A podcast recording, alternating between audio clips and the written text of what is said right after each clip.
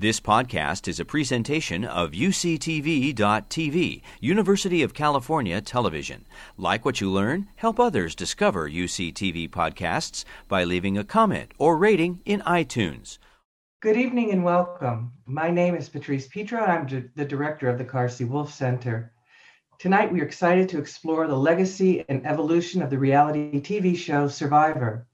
The panelists will discuss the history of the show over the last two decades in a program devoted to Survivor at 20. This event was organized by PhD candidate Jeremy Moore. He will be joined by Myles McNutt, assistant professor at Old Dominion University, and Laurie Ouellette, professor at the University of Minnesota. I want to thank Jeremy for all his hard work in making this event possible. I also want to thank Professors McNutt and Ouellette for making the time to join us and to share their expertise on television, media industries, and broader questions of citizenship and belonging. Uh, once again, for those of you who have been attending our virtual webinars, let me offer some brief remarks about logistics. Jeremy will moderate the discussion with Myles and Laurie for about 45 minutes. We'll then have time for a few questions from the audience. There will be these questions will be selected by the Carsey Wolf Center staff from the Q&A function on Zoom. You're welcome to use the chat function in Zoom to interact with one another during the event, but if you'd like to submit a question for us to address to the panelists, please use the Q&A function. So with that said, it's now my pleasure to invite Jeremy, Myles, and Laurie to the screen. Thank you so much, Patrice. My name is Jeremy. I am the organizer and moderator of the event, and I'm so excited to have with me here Myles McNutt and Laurie Ouellette. Thank you both so much for joining me tonight. Um, so I guess we'll go ahead and dive right into it. I have some questions here that I'd love to pick your brains on on this crazy reality show that's been going for the last 20 years, just wrapping its 40th season last summer. But before we get into all of that, I want to actually begin with the first season of the show, which, as we know, premiered over the summer of 2000 on CBS. I would say it's really hard to overstate how massively popular and commercially successful that show was at that time. And I was hoping you could say a little bit about that particular moment in the entertainment landscape and especially in television to get us started. Why did Survivor have such a moment in 2000?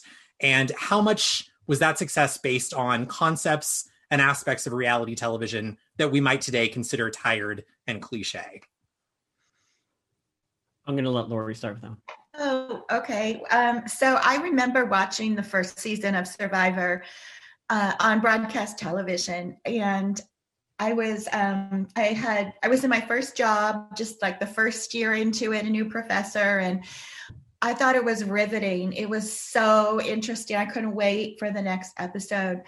And I think what it did is it, it presented um, ordinary people on television in a way that hadn't been done on prime time. So we've seen ordinary people, but in um, delegitimated contexts like daytime shows, for example. Uh, but this took these ordinary people and put them in this big, you know, high profile primetime venue. Um, and it serialized, um, you know, the the the game and the story arc in a way that combined a lot of different elements, um, soap opera, game show, and i think that it was really really innovative in its moment and i think that is um, that has a lot to do with why it, it, it registered and why it became such a phenomenon and I think just to sort of add to that a little bit, so like in retrospect, now I look back and I think the fact that it was on CBS, obviously like the real world had been running for almost a decade at that point, but it was MTV, it was for young people. It was not ordinary people by definition. It was sort of youth, it was sort of a different kind of irreverent culture. By comparison to this sort of survivor was normal people. Sort of you have make you have Rudy next to Richard, next to Sue, next to these sort of big personalities to play that out. And I think that sort of played a very significant role. But like in the year 2000, I was uh, basically by American standards a freshman in high school. And so I didn't view the show through the lens of what it was in terms of ordinary people. I saw it as this sort of phenomenon of particularly two things. One, family viewing. It was a show that we watched as a family that we all could watch together, that we kind of perceived in that light, which I think for our family was became reality TV over that period of time in the early 2000s. But also, I remember very distinctly my family that summer went went on like a road trip across Canada and we were camping along the way. So we weren't staying in hotels. So we set the VCR at home back to make sure it could record survivors so we could catch up on the episodes we missed when we got home. When we went grocery shopping, we had to avoid the newspaper because they were publishing the results from the previous episode of Survivor that night in the paper. Like above the fold on A1, there was like, go to the art section to see who got kicked out of Survivor after the merge. And I'm just like, in retrospect, that seems so crazy, right? That this phenomenon took up this sort of cultural moment but that was how novel reality TV felt. And for those who maybe were younger then or weren't paying attention to the early seasons, it really, like you say, it's impossible to overstate just how significant it felt. In retrospect, we learn what that says in terms of industry or structure, but just culture, right? In terms of penetrating those conversations, I think that was what I experienced when I was a kid. I think that one of the points you touch on it being a mass program that's intended for a, a large audience is really significant too. Um, something maybe we want to talk about a little later on how survivors um, it's still with us, but maybe not in that same way. Yeah, no, I think the reality is that everything that used to be broadcast hits are now effectively niche programs by the audience that they're drawing. But I think I possible we, we have to remember like that survivor season was watched by an average of over 50 million people. Like we're talking about something that even for the time was insane. By today is inconceivable. And yet by most standards today survivor is still more of a broadcast show than other types of programs. The fact that it's still highly rated by contemporary quote unquote end time standards of low broadcast ratings it's just become a very different version of that it's an evolved market that the show has sort of had to evolve to fit itself into. Right. It serves as a really interesting bridge between what was going on in terms of general media in 2000 and today, given that it's still the same show. And um, yeah, I think it's it's really interesting that we're able to sort of time capsule different seasons of the show, whether we're thinking about it critically or just as a Survivor fan, you can sort of think of like where you were, what you were thinking at that time. Well, also, while we're here at the very start of this reality show, um, I'd like to consider maybe a little bit more specifically some of these fundamental elements that gave the show its structure. So, we touched on a little bit, we have this cast of like quote unquote ordinary average Americans, right? Um, that have to work together to fulfill their basic survival needs. We have this mechanic where the contestants are voting each other out of the game, sort of majority rules style. We also have this mechanism where you can earn immunity by winning a challenge ahead of ahead of those votes. And then finally, we have this like flashy grand prize, $1 million at the end of the tunnel for these contestants. So I'm curious uh, from from your two perspectives, what can the immediate success of this structure tell us about maybe some of the more specific political, socioeconomic values that were put behind the inception of this show, and maybe how they were reflecting and maybe continue to reflect the contemporary moment that they're popular in. I mean, just to the point of the cash prize, one of the things, one of my other memories of early Survivor was like an Entertainment Tonight report before the, show, before the show debuted, talking about this crazy new reality show where they strand people on an island for a million dollars. And it sounded very much like Lord of the Flies in terms of how it was being presented. But what I remember about that first season was how much it was about interpersonal interaction and their relationships to each other and their efforts to sort of map this out. And really, what they were trying to figure out was who were they as people and how were they to play this game? this game they didn't understand. The first season of a reality show is always such a fascinating social experiment because they don't know how it's supposed to work. They've never seen anybody else play it. They have to navigate their choices within a framework they don't fully understand. Do real world logics apply here, etc. That first season becomes this microcosm of that struggle. And then every season after that is like people trying to play survivor and people trying to be human beings in combating with each other and figuring that out. So I think the further survivor goes on, the more it becomes admired in its own mythology. But early on, it really did feel like this is people, this is society. These are people wrestling with their personal differences, their dislikes, their emotions, all playing out against this sort of framework that such i think those first seasons are like you say a time capsule of that moment in a way that the rest of the show functions as but to a lesser degree. Yeah so thank you. thank you for that question jeremy. Um, i think it would be it would be useful to put survivor success within some contexts that can help us understand um, how this show kind of materialized and set the stage for um, reality television as a broader phenomenon. And I think one of those contexts is the economic context, the kind of industrial context in which Survivor became a hit show. So if you look to the scholarship on reality TV, there's a lot of work on um, the industry um, demands that um, and uh, dilemmas that kind of led to reality TV on prime time. Um, and some of those include um, the writers' strikes that um, left the networks looking for um, alternatives to different forms of labor.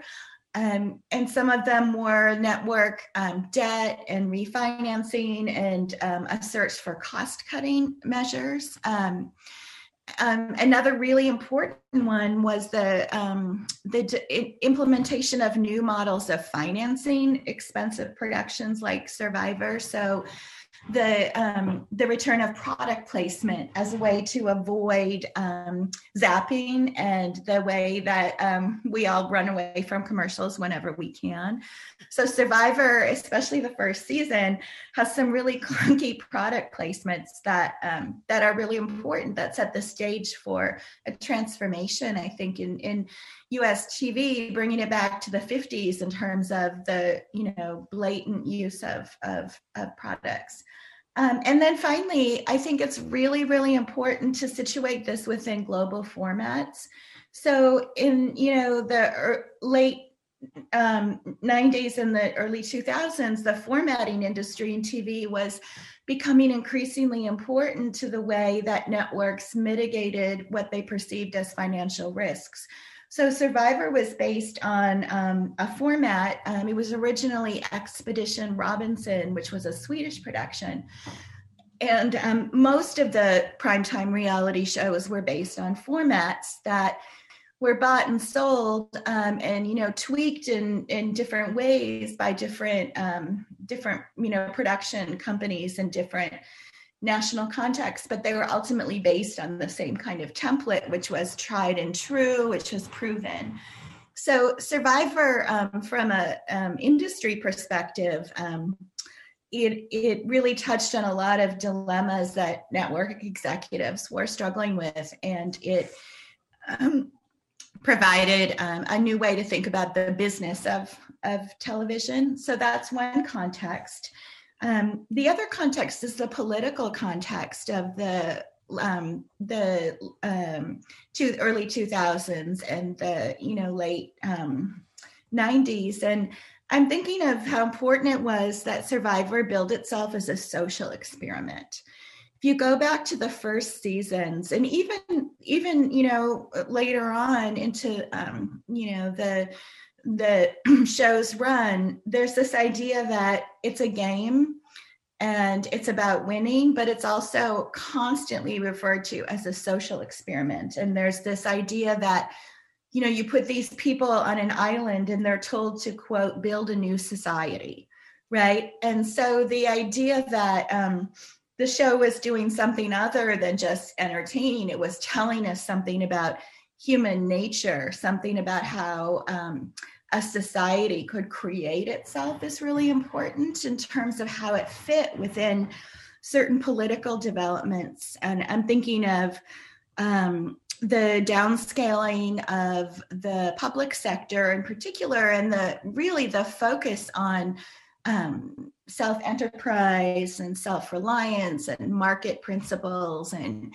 um, the idea that um, one is um, you know one's obligation is to be calculating and to be very strategic and increasingly about um, looking out for oneself. And i think we see in the early seasons of survivor those kind of values pitted against um, almost a pre-modern um, you know tribal ethic of community and responsibility to a pre-capitalist pre-modern society. And and that's where a lot of the tensions originate between um, you know kind of earlier versions of thinking about society and then this really cutthroat neoliberal environment that was um, was becoming more and more prevalent at that time Well, just sort of to kind of just add to that briefly, like I think one thing about that is like that, that the tension you're observing between originally this idea of a social experiment, which I think is very prominent in those early seasons of Survivor,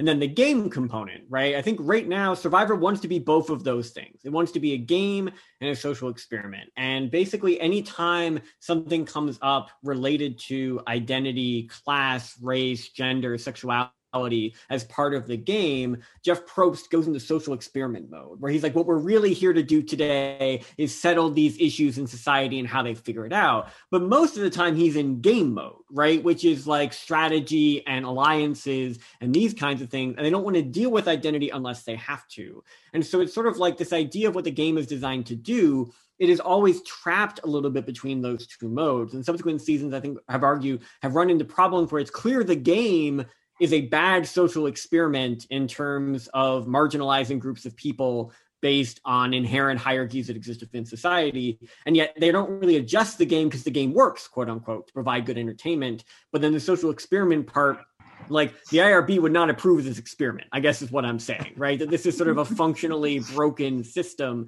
And yet that brokenness was so compelling early on because it's like, how is this going to get resolved? How do we take the tensions of society, of political thought, of life, and turn those into this microcosm? That's super fascinating. But part of me is like 40 seasons in, like, is there not anything you can do to try to figure out where that's broken and how it's broken and how we're maybe contributing to the social ills rather than simply sort of quote unquote reflecting or commenting on them. That sort of survivors long term tension that they inherited from that initial decision, from how the format was adapted for the American market.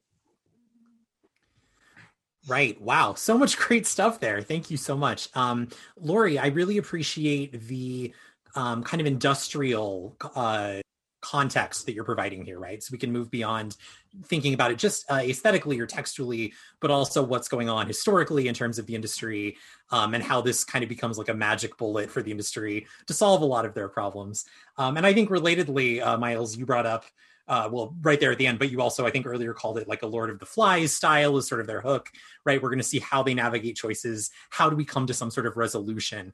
Um, and I think I think both of those things they touch on a lot of the things we want to talk about here today, but they also segue really nicely into my next question, which is about this transition from where we started to where we got to. And we might have touched on this a little bit already, but in terms of ethical dilemma and the overall question of morality in terms of this game that we're asking these people to play on television, we've seen a huge shift in that over the history of Survivor, where in this first season, contestants are often seen debating with themselves and with each other the morality of building an alliance, voting in blocks.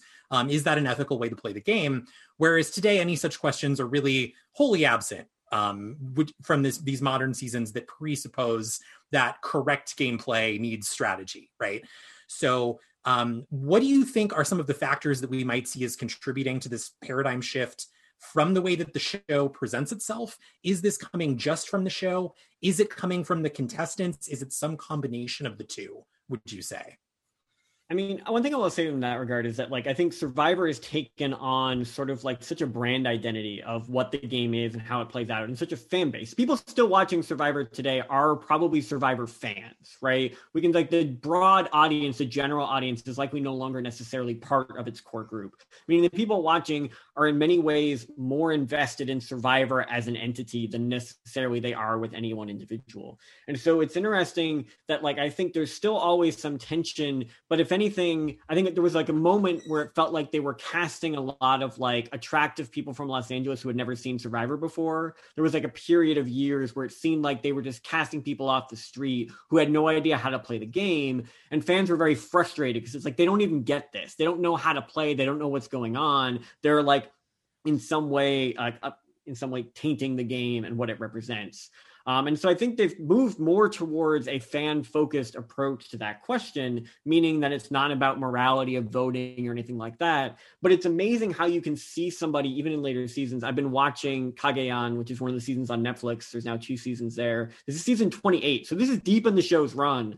But like the way Kass plays the game in that season is so against a lot of principles. She lies, she does things she knows are manipulative and knows work. But there's this great thing where she blindsides a group of people and she's doing an interview and she's basically just like, they're gonna forgive me right? They're going to forget about this. They're going to need me in three days and they're going to come back to me and it's going to be like this never happened.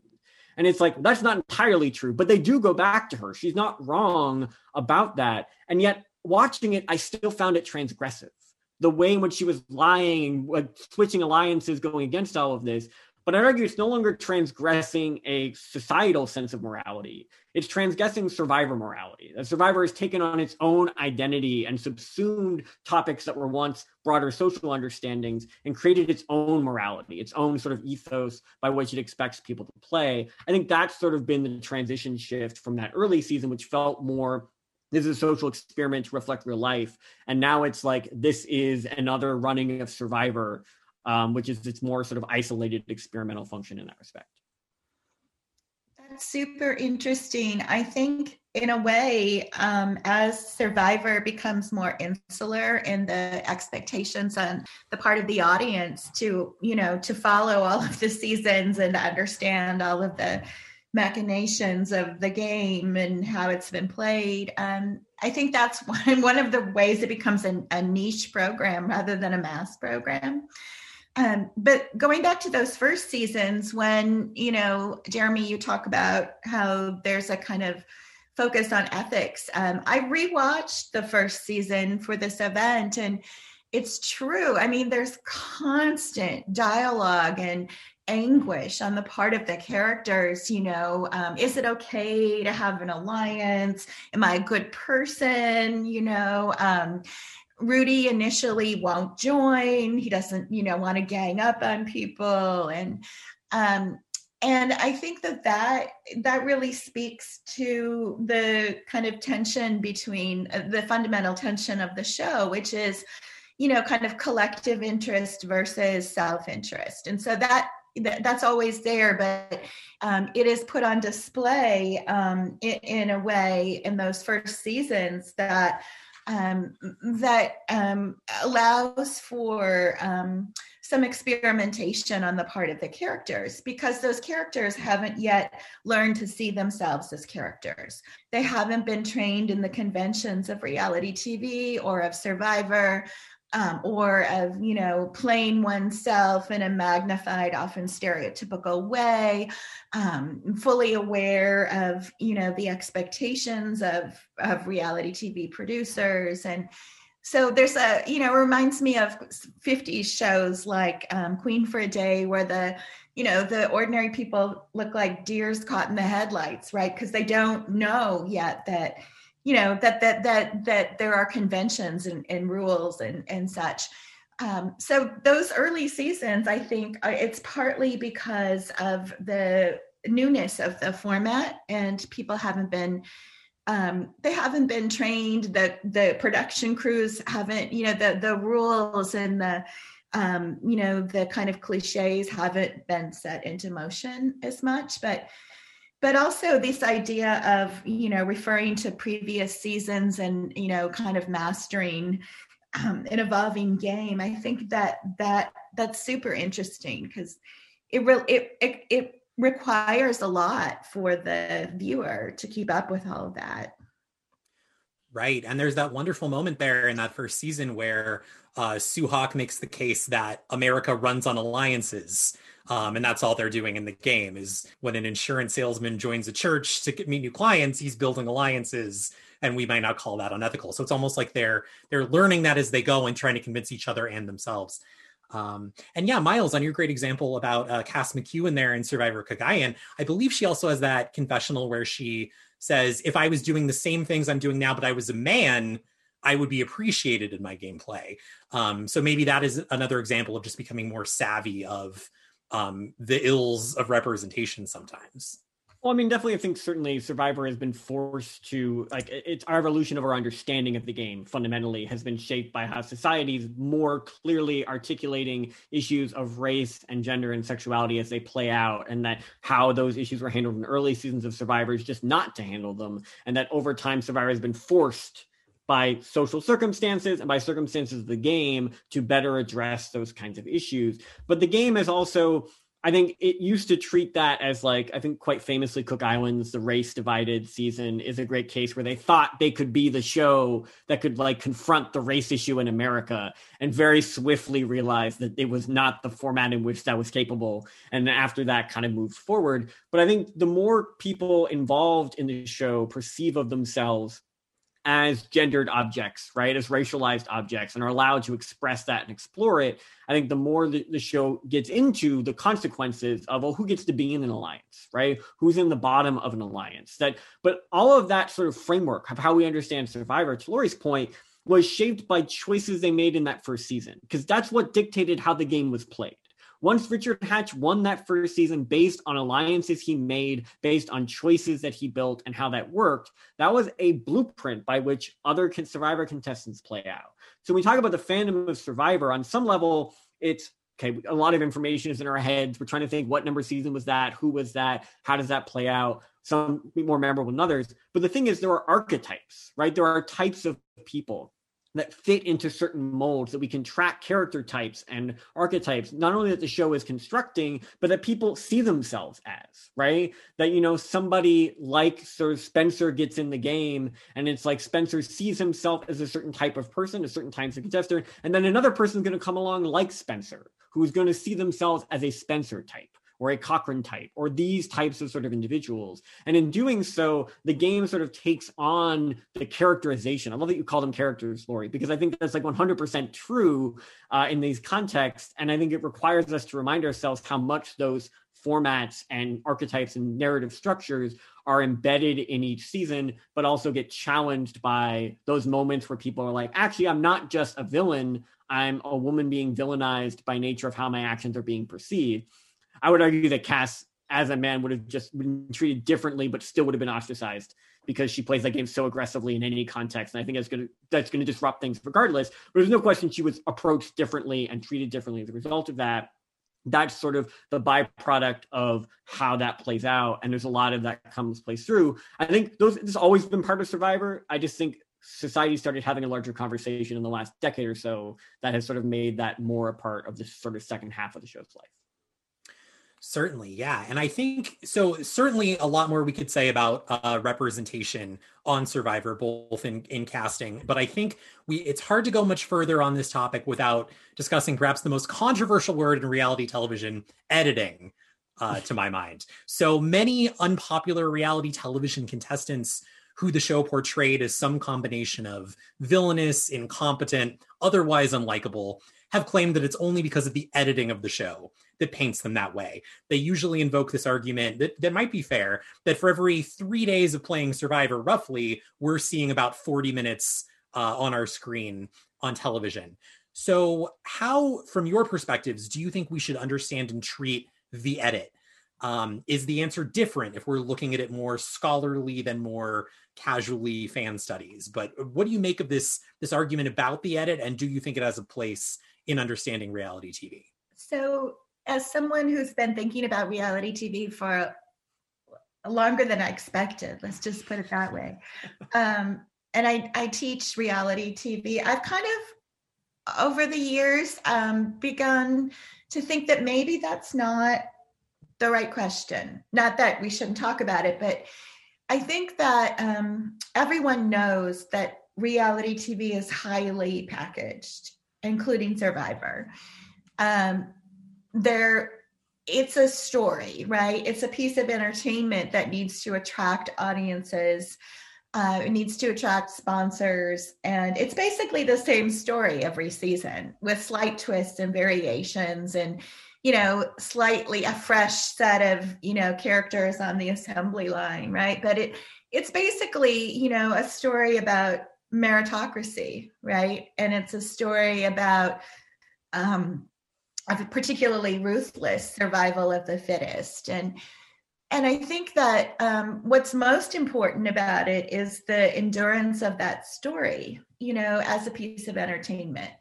Um, not necessarily um, that it's it's you know real or fake or scripted or not scripted or how scripted um, but just understanding these um, these programs that um, that enlist ordinary people to tell particular kinds of stories.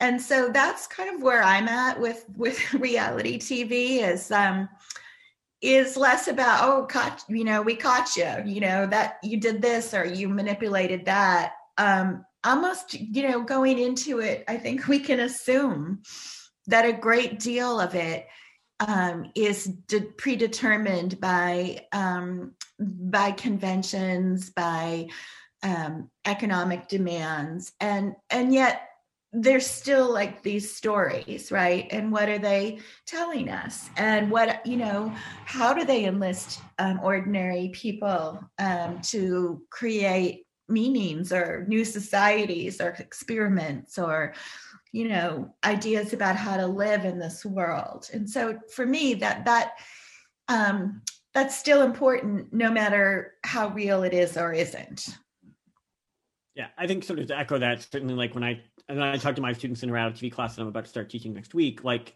in those circumstances, like it's clearly like they know it's not real, but I think the extent to which it's edited, the strategies that can be used, not everybody necessarily knows the degree to which different things can be. They can take a soundbite from one moment and attach it to another. Um, like looking at like I break down tribal councils because it's like you see all sorts of reaction shots from other people. You have no idea if they're reacting to what the person just said. That could have been from a completely different part of that conversation, but it sort of creates this sort of dynamic. I think it's really useful to break down the practices as a storytelling technique to help better understand how that's being accomplishing. But it's not really presented as, oh, it's fake. What does that mean? The fact that it's fake is embedded within the genre. We know it's not fully real. We know it's not fully authentic. We're not getting a full 24 7 picture of this. It's shaped into a narrative. The question for me is how is that done? What are the strategies that are being used? How can we kind of observe them and see them? But also why is it being done? Because sometimes it's being done they need to fit people into certain narratives right? And obviously producers are manipulating this from the moment they cast people to the moment they do interviews with them leading questions everything. It's not even just editing. It's every piece of the process trying to turn each person each castaway into the character they need to be. That's the nature of that and that can shift and change as the game changes but it's also a matter of like oftentimes more recently it's been okay this tribe had a huge reckoning about the use of the n word and issues of race that was just never part of the show's narrative. And the idea that there's entire stories that just aren't told that the idea of editing is not just an individual's perspective a sort of more like individualistic my like reputation was tarnished because they made me look like a villain or they made it seem like i was this way but it's much more like what dynamics between these people were not deemed relevant to the narrative but were actually important to them as people would have helped us better understand them one of the other things happening in Survivor. There's a huge spreadsheet you can see where they did the data talking about the amount of screen time that people have, specifically thinking about sort of uh, non white contestants and the way in which they're marginalized by the edit. And the way in which we can think about what that says about who gets to be part of Survivor and who gets to be part of the story. Those to me are the questions of editing I'm interested in, less in terms of the fact of editing itself and more like how is that actually manifesting? What is the labor of editing doing to the narrative in that process? Yeah, I think that's a great way to put it. I it's similar to what I've always sort of thought is that we should just be aware of what's going on with these strategies, right? That they are tools for producing this reality show that that can be employed in multiple ways. Um, so just having an awareness of, of what those things are, whether you are, especially if you're going to be a contestant, or whether you're a viewer in some some level, um, it's always going to increase the level of critical analysis form on a media product like this.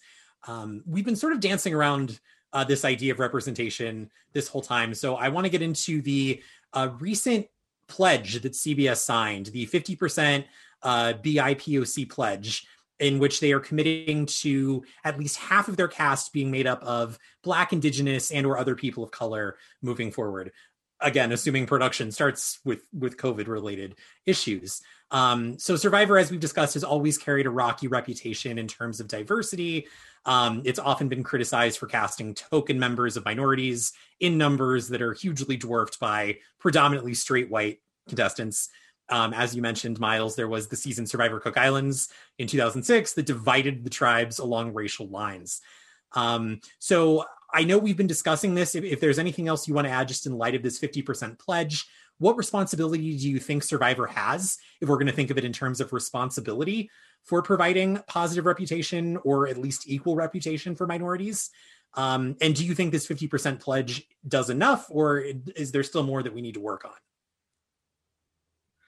I mean, well, there's first record. There's always more we need to work on at sure. all times in all capacities. But no, to your point, I think the 50% casting pledge is a great start. But the reality is, is that casting does not solve the core of the problems, which is how do producers imagine the narratives and stories about these individuals and sort of how that can play out. So I think the the shift in casting that's a starting point right we're taking the origin of how a cast is formed but like what does that casting process look like? What roles are they imagining for them? What stories can they tell with them? And it's like i don't want them to start imagining this thing a blind cast way because that doesn't accomplish the fact that if it's a social experiment race matters. It's going to matter to the decisions they make in terms of how that plays out. When i was watching Cagayan i was fascinated because J'Tia starts that season as like the perfect example of an ostracized member of minority who then proceeds to do something incredibly reckless, endangering his her entire tribe. And you're like, she's gone. Like by all survivor standards, the minority goes first. If you've got that first vote, that just seems to be how it plays out. And the game has never found a way to solve this or resolve it. It's just sort of how it works. But then J'Tia doesn't go. And I remember being like, wait, wait, that's not how this is supposed to work. Which seems bad to me because I'm like, no, that this should be a decision based on other factors get rid of the old white dude uh, who kind of doesn't care. Like we're fine with that. But I think the tension of that is something the game is always going to wrestle with. My question is Does Survivor commit to actually wrestling with what a more diverse cast says about its quote unquote social experiment? Or do they try to just present the visibility of race and sort of accept that as, well, this is our diversity, not actually diversity of story or sort of narrative that to me is actually more important to helping Survivor move past where it currently is? So, um, just kind of adding to that, um, you had mentioned, Jeremy, the Cook Island um, season where they divided the tribes um, according to race. And I looked back at that season, and what was fascinating to me is much more than um, other seasons of Survivor. Uh, there was a discussion and a critique of the show and, and how you know many many of many of the contestants felt that they were being put into, um, you know, it, conditions that were ripe for stereotyping, and there was a lot of reflexivity, um, probably um, unintended on the part of the production itself. Um, so I just I, I, wanted to bring that up um, just to think about how in its you know social experiment which is really about the show adding new twists to keep it fresh some of these moments, um, the Amazon episode season as well, where they divided the tribes on the basis of gender, is really interesting for the way um, it it facilitates a conversation about gender that's not about you know we want a positive representation as if we know what that is but it actually provides a discussion um, and it, it, allows for a kind of debate and um, and for contestation um, but in terms of the the pledge, um, you know, I hope that I hope that they CBS follows through. I mean, companies make a lot of pledges and moments, and you know, then they kind of quietly disappear. But my thinking is that I agree with what Myles said, and I also think that um, you know in a sense, like I said before, Survivor is a story about meritocracy, which is a very fraught and problematic way of thinking about um, a capitalist, um, um, white supremacist, um, patriarchal society, right? The idea that the you know winners are determined on the basis of their merits rather than on a, a rigged set of hierarchies so if Survivor opens up, you know, the game of meritocracy to equality of opportunity, it's still going to be promoting this idea of a meritocracy um, that is independent of the very real conditions of our existing society. So, uh, you know, I'm not convinced that you know equal representation um, is going to dislodge the overall mythologies of survivor in any way. it, it, hasn't historically right? Like there's always a tension like you look at like they divide them by class distinctions or by generation mm-hmm. or things like this and it's like the game starts with that but as soon as the tribes merge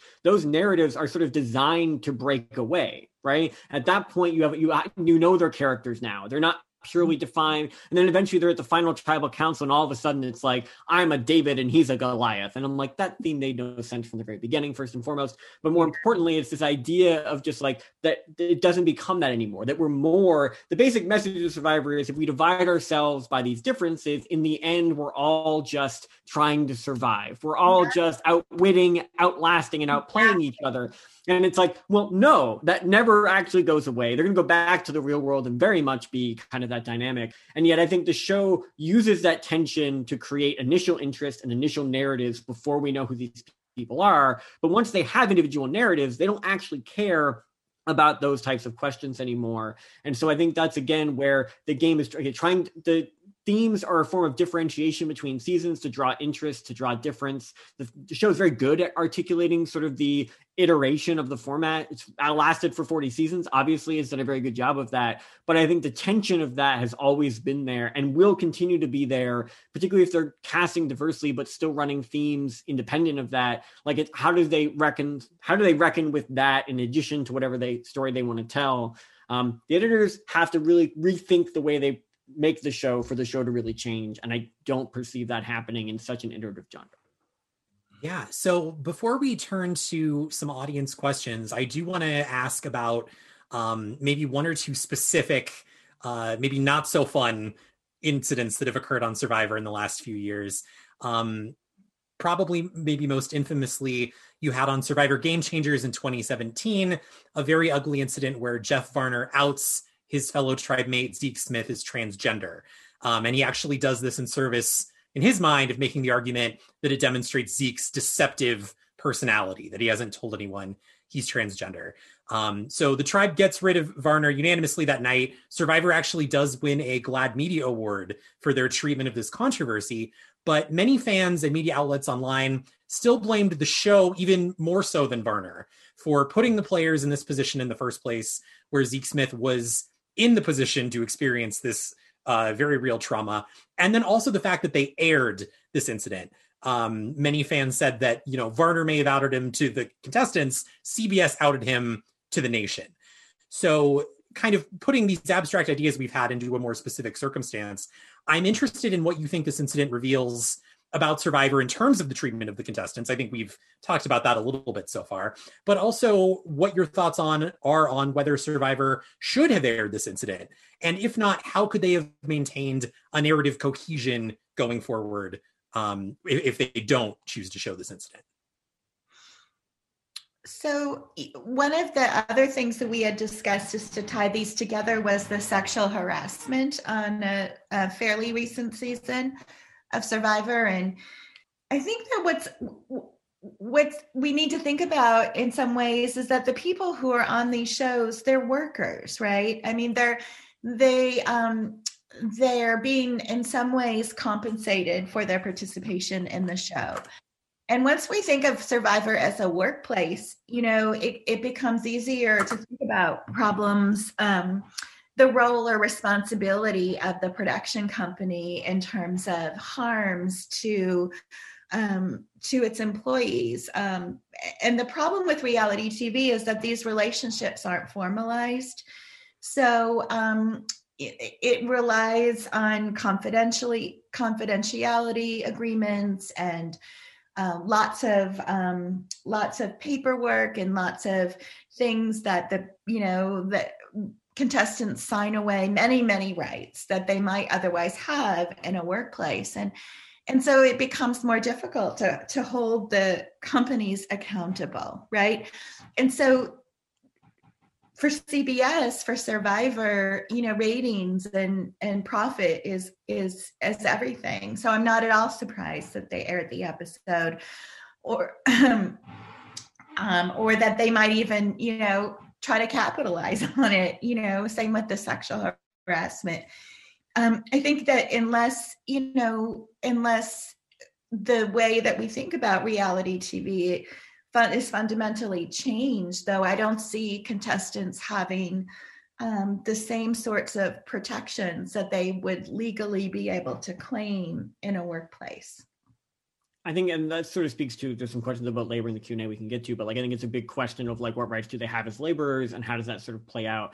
I think the reality for me is like whether or not you air it or not, the narrative cohesion question. I think there's ways around that. I think obviously they had to face very. I, I, I'm sure they had very long conversations about how to handle this, but I think what they ultimately rest on is this idea that Survivor is a teachable program that it has the capacity to give us lessons about the real world that we can learn from what we're experiencing. And so, like, tied to that episode airing, there was a Hollywood Reporter op ed sort of by Zeke Smith talking about the experience and sort of framing, you know, his side of the story, which is again that effort to suggest that Survivor is building through. And through the sexual harassment storyline, it was very clear that on the ground, the way Probst was framing that in tribal councils as they were having these big debates about gender and harassment and race and these kind of issues, you know, he seemed almost excited about it. Like he's like, here it is, right? Here's this amazing comment we're making, like how relevant our show is, how we're kind of reflecting what's going on in society. And I'm just like, okay, but you didn't reflect on it enough to have people in the production able to identify sexual harassment happening and to be proactive in dealing with it instead of having to see it accumulate over time and then retroactively engage with that, right? Or that they couldn't have sort of done what, like, so the question for me is like, what happened in the interviews with producers with Jeff Varner that led him to make that move? Right? That did they perceive that as being this violation, what he did? Were they surprised by it? Were, or were they stoking the flames of that? Because that's what they do by nature. That's the producer's job is to convince them to do that. To me, the show would argue that by presenting this narrative, we're creating a teachable moment for the audience. But I think the reality is that the contestants then are turned into objects right? Who can serve to kind of that teachable moment. And that's not necessarily what they signed up for. It is literally what they signed up for based on their contracts, but certainly that's not necessarily a fair expectation. And so I think the question of how they are being handled, the options they have for reporting, of who they're reporting to, a lot of what ended up happening from the sexual harassment situation was like, hey, like what procedures were in place to keep this from happening? And the answer was nothing and so that's where I think they're starting to pick away at like what tools do they have at their disposal. And the reality is that Survivor has now had, you know, they will have had almost two years to figure that out between when the last season was filmed and when this one is actually implemented, where they can maybe reckon with this in some context. Um, I'm not deeply uh, convinced that it's going to embed itself into the production as much as it needs to, but I certainly think that it's now our responsibility, any any fan's responsibility, to foreground those concerns and issues as the show continues into whatever it, version it comes back as in the near or distant future.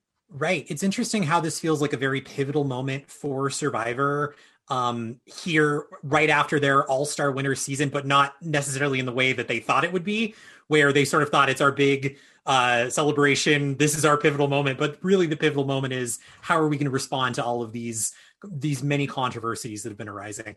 It connects really nicely with a uh, a question that the great Max Dawson brought up to us in the chat here. Um, Max says, "Hold up, bro! I invite the panelists to talk about the exploitative nature of reality TV labor, which is what we were just touching on. But he also adds, uh, part of the reason that the show has remained on COVID hiatus." Even as other shows have resumed filming, is because of Survivor's reliance on the local Fijian workforce. So Survivor been filming uh, in Fiji, I think, for like the last five or so years regularly um, and of course tax concessions then there are the contestants so also thinking about sort of the crew that goes into these who very much are workers a little bit more explicitly and that's where i just Laurie, when you were talking earlier about the economic trajectory of Survivor, it's like Survivor starts as like product placement because no one wants to buy ads. Then all of a sudden it's a huge hit. Everybody wants to buy ads. Product placement fades away a little bit. And then eventually product placement comes back because nobody's watching anymore. And now production tax incentives are really what's driving the finance to keep this show on the air in the way it does. It really is a mi- wonderful microcosm of those narratives from that point. Hi, Max. I wish we could see you. I wish you were here. Um, I think that that's a really great point. I mean, the fact that um, the show no longer has its own unique locations and it's permanently based in um, in Fiji, at least for now. Um, that might change um, with the pandemic, but I mean, that's a real um, economic situation, right? I think that the government of Fiji provides like 45 subsidizes about 50% of the show in exchange for you know promoting um, tourism and whatever else um, they think they get out of it but the labor conditions um, in reality tv are already atrocious for um, behind the scenes labor um, in the way that you know unionized production um, gives way to much more freelance and precarious work. And here, um, this is um, even further compounded um, by the kind of global outsourcing of the of the labor. So I think that that's a really, really important point. I mean, at at every level, um, the the program, reality programs, and Survivor being a big um, name uh, example um, are extracting value from people and their work um, in redefining those relationships in ways that are um, ever more exploitive. Yeah, just a couple more questions here as we begin to wrap up um, from the audience. I have one here from Catherine who asks How do you think social media has changed Survivor? And how it's played. So changing gears maybe a little bit, but where, where do you see social media's influence impacting Survivor, the way it's played, and I guess also the way it's presented? I mean, certainly, again, I'm sure Max, again, Max was here. He has lots of thoughts on his season where they actually tried to muzzle people on social media while it was airing, which was a fascinating moment of tension in that way. I think what social media has done is it's created a culture in which people who are on Survivor have an ability to directly connect to the audience and to tell a version of their own story, right? That social media allows you to create this sort of identified version of self, right? This self brand that you can then leverage and sort of move on from that point, meaning that like Survivor can turn you into a low level influencer. Um, Survivor contestants are on Cameo selling messages, right? Things like this. Like it gives them the ability to take the character that the show is constructing and developing and sort of moving through and subsequent from that then turn that into a commodified self that can then be sold based on that. And i think again that blurring of the line between character and reality is like social media on the one hand encourages them to be like i'm not that person right? I'm a nice person. I'm not the villain. I'm not that case right? So it kind of challenges narratives. But it also gives them every reason to take the story that was told the character they became and then turn that into a profitable engine for them and their individual. I think that kind of relationship and reality has changed how people perceive what being on the show means to them. But of course it has also exposed them to how much hate and vitriol and sexism and racism and just the awful kind of psychological impacts. Max mentioned the sort of impact on the people themselves, right? The contestants, the ethics of being on reality TV, the consequences of being part of this experience is now facing a huge amount of hate for your actions that you might not have otherwise been exposed to. To me, that adds into that such that like if I were to be on Survivor, to then go on social media after that would be a risk depending on one's identity that i feel like uh, reminds themselves that these are real people and yet at the same time the internet's not always going to treat them that way in that context. So as we kind of it looks like we'll be winding down soon um, this question of social media um, so the philosopher um, baudrillard some of you may know um, in in some of his final writings, he wrote about um, Loft Story, which was the French version of um, of the real world, um, and about the emerging trend of reality television more broadly. And he argued that um, the appearance of ordinary people on these shows and the implementation of mechanisms like voting amounted to a kind of compulsory participation in um, in in an increasingly symbiotic television universe that there's no outside. Um, there's really we're all um, required not only to watch but to be part of and to constantly reproduce um, a social world um, that is indistinguishable from its mediation and I think about that a lot um, in terms of social media because we see in the early seasons of Survivor already the voting and the ordinary people. Um, and now, you know, we've seen the rise of many different forms of social media that didn't exist um, in the year 2000. um, but if anything, I think that that kind of symbiotic um, process that Baudrillard wrote about has become tighter. And I think it's worth noting that, you know, Mark Burnett, the producer of Survivor, um, would go on to produce The Apprentice, which resulted in, you know, we know what, right? Um, so I think that it's important to maybe to think about um, this as a as a process that has intensified um, and that is um, not unrelated to our current dilemma in some ways. Yeah, thank you. Well, I know we've touched on a lot of very heavy subjects here. So, uh, for our last question, I'm going to try to keep it light um, so we can leave on a positive note. Uh, question from the chat Christina asks, uh, who are some of the players and or winners that you think were the most impactful on the show uh, as a franchise and maybe changed the trajectory of the series?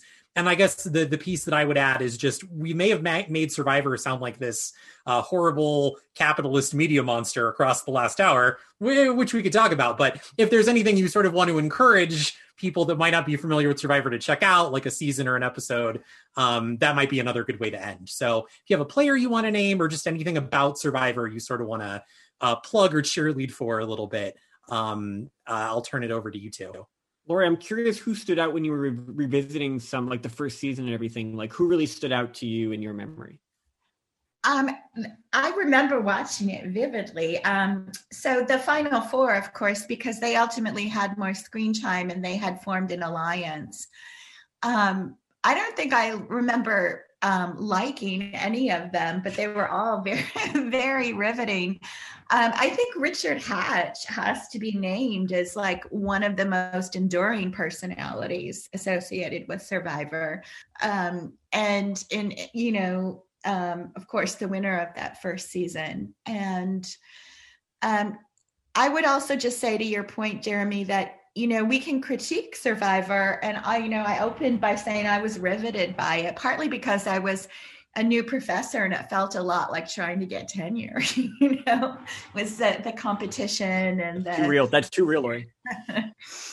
um, so i think also the amazon season was fascinating to me because um, dividing the the tribes among gender lines um, really um, allowed for ways of accessing characters um, that some of the other seasons didn't provide Yes. And I want to thank you two both so much again for being here and for giving us so much to think about. I know one of the reasons I love Survivor is um, you can keep revisiting it with a critical eye and, and just see new things every time. It makes you think, it makes you laugh, it makes you cry, sometimes all at once. So, really appreciate you two being here. I really appreciate all of our attendees for joining us and everyone from the Carsey Wolf Center for putting this together. You've been listening to a podcast by University of California Television. For more information about this program or UCTV, visit us online at uctv.tv.